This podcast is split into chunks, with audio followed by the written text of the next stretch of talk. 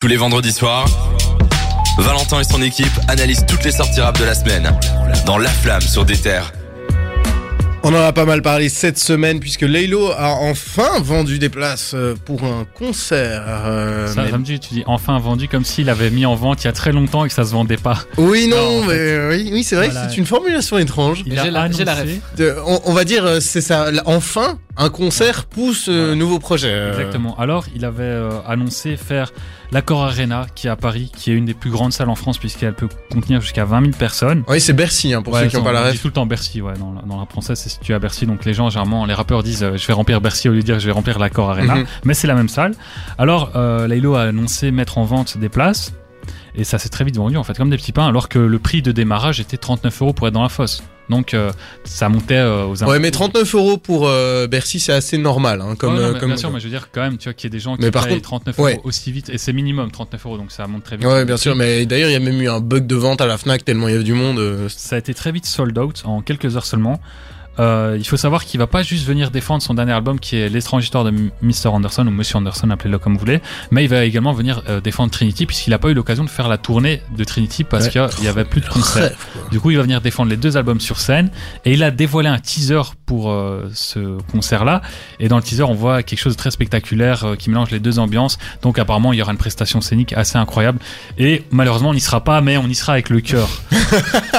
On espère qu'il aura filmé tout ça dans tous les cas pour Ouais, nous. Qu'il va faire un, un diffusé sur euh, les plateformes de streaming. Ce serait pas étonnant venant de lui et ce serait Bah oui. Ouais. très Mais intéressant. déjà, moi, pour, bien. pour annoncer le concert, il a fait une vidéo de deux minutes sur les réseaux Ouais. sociaux qui est super bien faite. Donc je viens de parler si tu veux. Exactement. Merci d'avoir écouté. C'était hein. c'était pour reprendre, c'était pour reprendre bien évidemment. Et euh, un autre truc que je voulais ajouter, c'est que en fait c'est très beau parce que on se rappelle que son premier album c'était Raw Mhm. avait fait genre 900 ventes au bout de- d'une semaine quand, on- quand on fait les comptes, ce qui est très très très peu.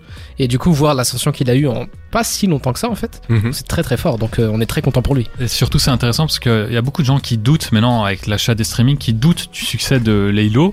Et ça prouve que c'est pas juste en streaming, ça se traduit aussi en, en réalité. Ah oui, bien sûr, remplit une des plus grandes salles en France assez rapidement. Moi, moi, pour moi, ça va surtout se traduire dans les cinq prochaines années en termes d'influence. Hein. Ça, c'est clair que c'est c'est là qu'on va. Mais euh, passons de un autre, euh, une autre, trip- une autre annonce Roddy qui fait plaisir. Roddy Rich euh, qui a annoncé la sortie de son album Live Life Fast. Euh, Fast, il a écrit FA avec dollar T. Donc euh, Mhm. on dirait un hommage un peu à A$AP Rocky qui Ouais. fait aussi des noms d'albums en trois lettres avec un dollar. Mhm. Et c'est pas un hommage juste à A$AP Rocky puisque c'est aussi un hommage à Nipsey Hussle qui est son, enfin qui était son euh, mentor qui vient aussi de Los Angeles comme Roddy Rich Compton et euh, en fait sur la cover si vous l'avez je sais pas si vous l'avez vu en fait il est euh, au volant d'une voiture. Il va dans, dans un, un côté donc il va vers la droite et ça fera hommage Oui. à Nipsey Hussle qui est aussi sur dans son Victory Lap qui a été nominé aux Grammys il y a quelques années.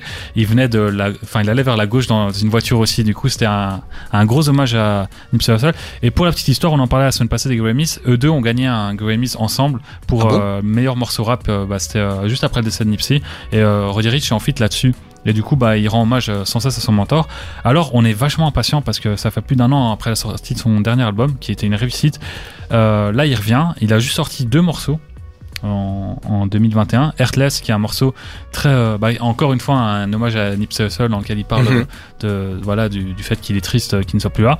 Et puis, euh, un autre morceau, euh, Late at Night. Mhm. Late at Night, c'est un hommage à Michael Jackson cette fois, puisqu'on voit euh, dans le clip, il, il reprend euh, Thriller. C'est super intéressant. Euh, je sais pas si vous l'avez vu. J'ai pas vu, mais par contre moi Roddy Rich c'est un, artiste que j'adore, mais vraiment Ouais, son, pareil. son dernier album.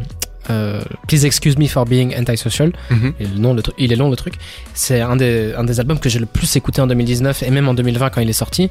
Donc j'ai eu une grosse attente et euh, malheureusement j'ai été plutôt déçu parce qu'il a fait récemment. En fait, il est beaucoup apparu en featuring quand même. Il a fait des featuring à gauche à droite avec de grands rappeurs et à chaque fois c'était pas aussi bon que ce que j'imaginais. Donc euh, j'espère que là pour son album en solo, il va revenir au niveau du- de l'ancien. Mais euh, j'ai quand même un peu peur. Mais ce qui est intéressant surtout avec cet album, c'est que à la base c'était censé être euh, Feed, Feed euh, Ta Street Tree, donc euh, c'est une série de mixtape, donc Mhm. euh, Nourrit les rues 3, si t'as pas compris mon accent en anglais.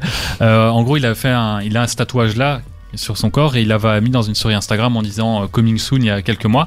Puis il a vite changé de projet et il avait annoncé que ce serait euh, son prochain projet serait un album. Donc euh, voilà ce qu'on a et que ce serait quelque chose qui qui serait un concept incroyable dans lequel il se confie énormément et tout. Donc on a hâte de voir ça. Trop bien, moi je suis hyper hypé. hein. Là, vous m'avez convaincu. Moi, j'aime déjà bien Roddy Rich, mais là, franchement, je suis méga chaud pour l'album. On a une date de sortie ou pas euh ouais, c'est euh, le 17 euh, décembre si je me souviens bien. Je l'ai pas sous les yeux. C'est tout bientôt, c'est dans deux semaines, ça.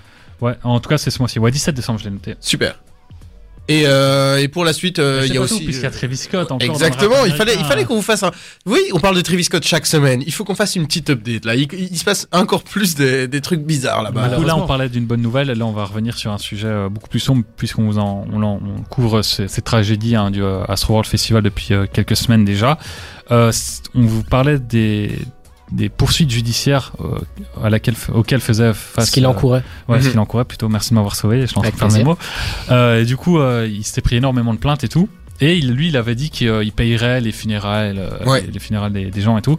Et euh, il y a un enfant qui était décédé, il, est, il était âgé de 9 ans, et ses parents ont refusé que Travis Scott finance ses- son enterrement.